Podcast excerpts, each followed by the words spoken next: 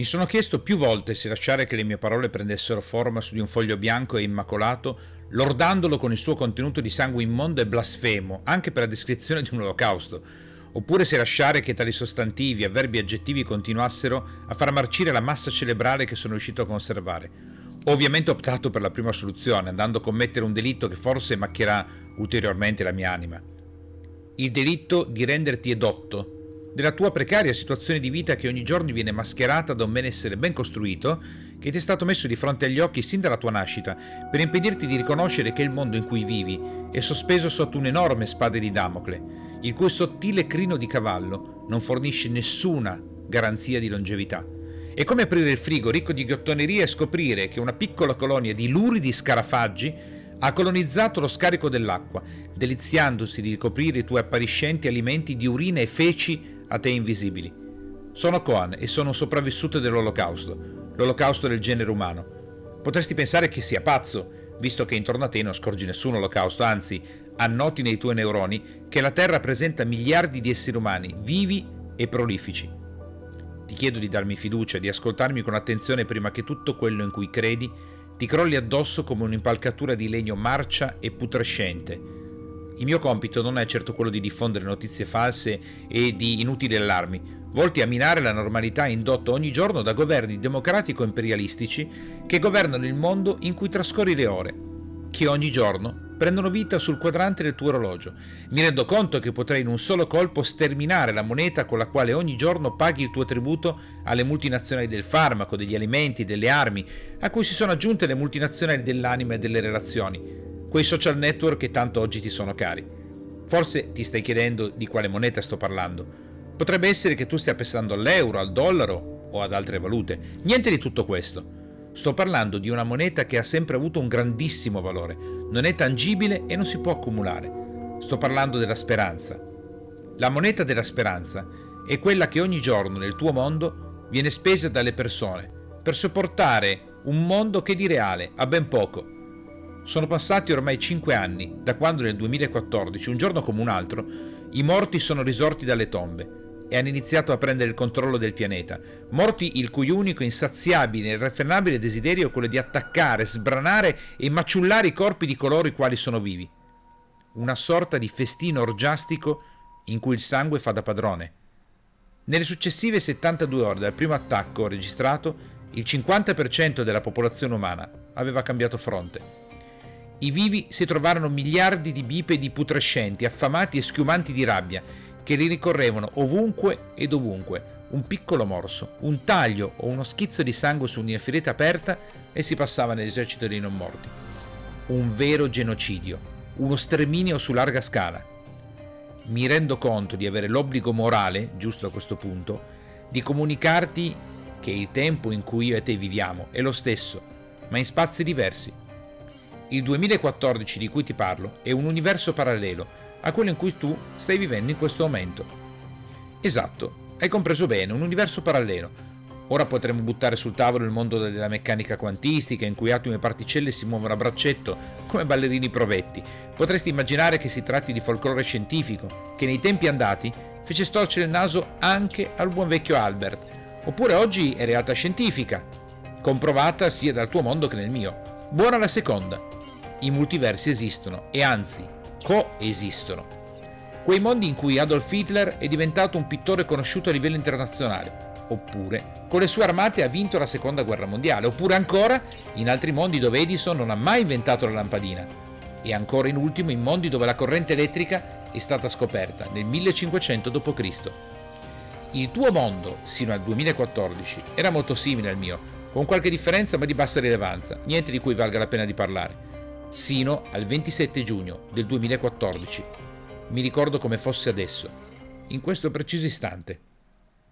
Erano le 14.53 e un notiziario in edizione speciale riportava la notizia che in Italia, in una cittadina sperduta del Piemonte che risponde al nome di Sangano, un civile era stato sbranato in una strada da un soldato dell'esercito italiano apparentemente impazzito.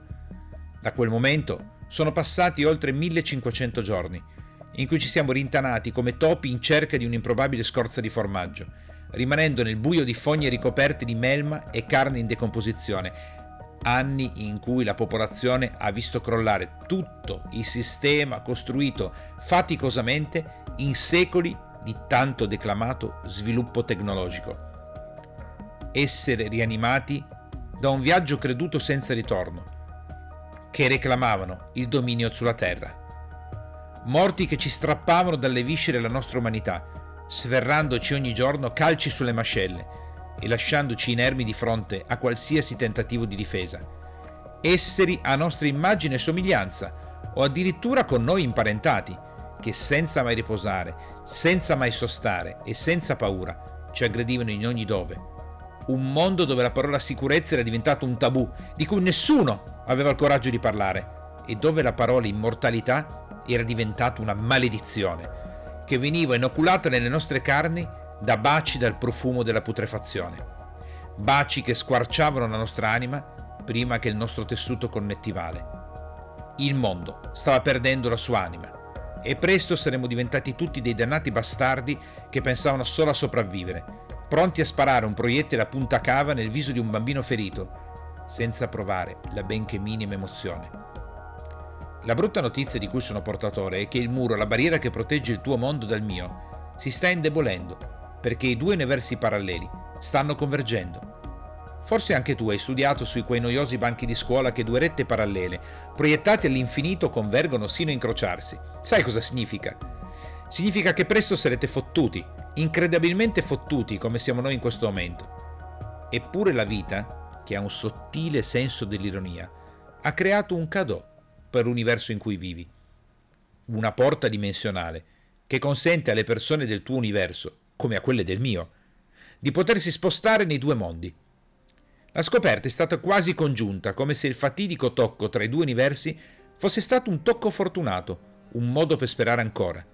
Sperare di potervi impedire di crollare nello stesso baratro in cui siamo crollati noi. Un mondo in cui vi sia la possibilità di sopravvivere ancora, di evitare per voi l'apocalisse che noi viviamo quotidianamente, Forse Dio ha deciso di castigare noi per i nostri peccati e di assolvere voi per i vostri di peccati. Nessuno può sondare la mente di Dio, anche se devo dirti, nessuno di noi sopravvissuti crede ancora all'esistenza di una qualsiasi divinità. Sai, siamo troppo impegnati a fracassare crani informi con mazze da baseball e spranghe di ferro, e non ne rimane molto per congiungere le mani in una preghiera verso qualcuno che evidentemente, come minimo, si è dimenticato di noi. Beh no, non ci siamo mai rassegnati, questo no. Anche se in alcuni momenti la nostra esistenza sembrava solo un modo ulteriore per accrescere le orde di nemici. Certo, abbiamo commesso errori gravi, soprattutto in ambito militare, errori che hanno contribuito a velocizzare l'ennentamento della razza umana. In questo l'esercito italiano si è distinto, adattando rapidamente le tecniche di combattimento ad una nuova forma di nemico.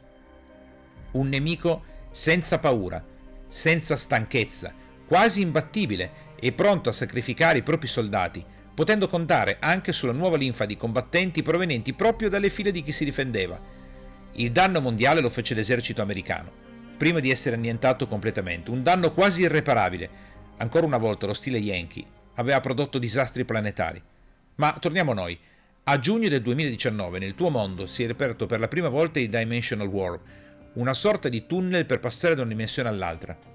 Gli scienziati e gli agenti speciali che fanno parte dell'OCD, Organizzazione per il controllo dimensionale, di cui io, come forse te, non ne conoscevo l'esistenza e forse mai in passato avrei voluto saperne qualcosa, sono riusciti a far prendere vita alla prima missione.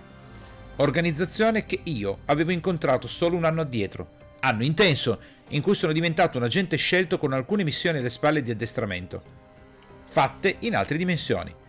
15 reclute, velocemente addestrate, si sono gettate dentro la porta dimensionale insieme a me, che come agente scelto avevo il compito di portare a successo la missione insieme all'agente Zefiro che ci attendeva dall'altra parte, nel mondo 34ZX.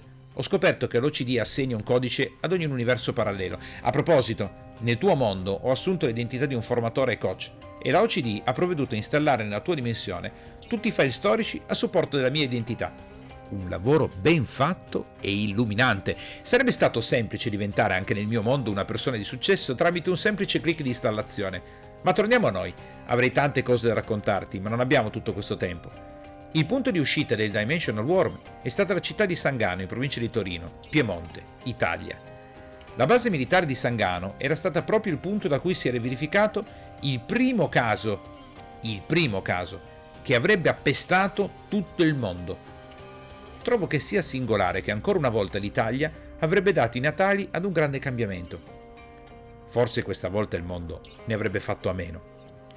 La base militare di Sangano fu parte dell'epicentro di questo terremoto di membro umane. Nessuno sa esattamente cosa accadde, ma i morti iniziarono a sbucare come funghi.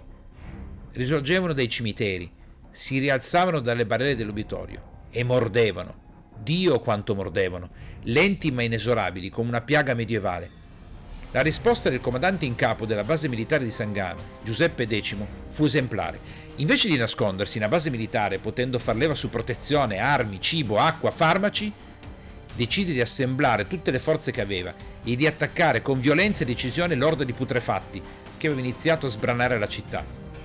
Senza pietà e senza incertezza aveva dato un unico comando, sparare a bruciapelo a tutti gli infetti, non dopo aver messo subito in funzione la pena capitale per chi disobbediva. Nonostante questo, anche a Sangano le prime 72 ore furono atroci.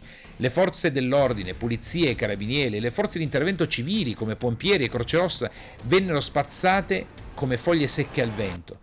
Il governo italiano rimase quasi immobile nella prima giornata, preso a discutere di chi sarebbe stato il comando della situazione di emergenza, perdendo così tempo prezioso. E circa 30 milioni di persone andarono a costituire il grosso dell'orda nemica non fu certo di giovamento, il fuggi-fuggi generale, di chi avrebbe dovuto proteggere la popolazione, immagini disgustose della più bieca stupidità, quella stupidità umana che ci fa vedere persone influenti cercare di fuggire con valigette piene di denaro contante in mezzo a fiumi di sangue e corpi decomposti.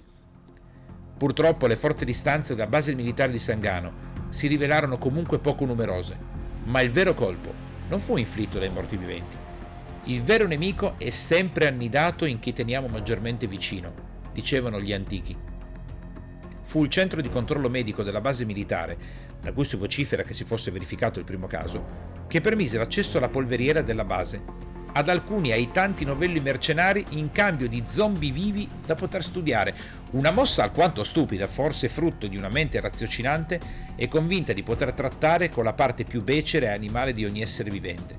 Delinquenti, persone senza scrupoli, ex galeotti improvvisamente baciati dalla libertà, avevano potuto armarsi di tutto punto e penetrare nella base per fare razzie di acqua, alimenti, farmaci e tutto quello che poteva essere utile o prezioso per il nuovo prolifico mercato nero. Il comandante Giuseppe X reagì con prontezza insieme ai suoi fedelissimi, ma venne travolto e pugnalato alle spalle come Leonida insieme ai suoi 300 spartani. Decise quindi di ritirarsi e abbandonare la base militare di Sangano, dove non vi era più nessuna speranza tra predoni equipaggiati militarmente, zombie vaganti all'interno e un centro di controllo medico di cui aveva perso totale fiducia. La nostra prima missione aveva un obiettivo molto chiaro, riuscire a prendere il controllo del portale ed impedire che la stessa apocalisse zombie si verificasse nel vostro mondo e al contempo scoprire che cosa era effettivamente accaduto nella base militare di Sangano, ovviamente riuscendo a sopravvivere. Ma questa è un'altra storia.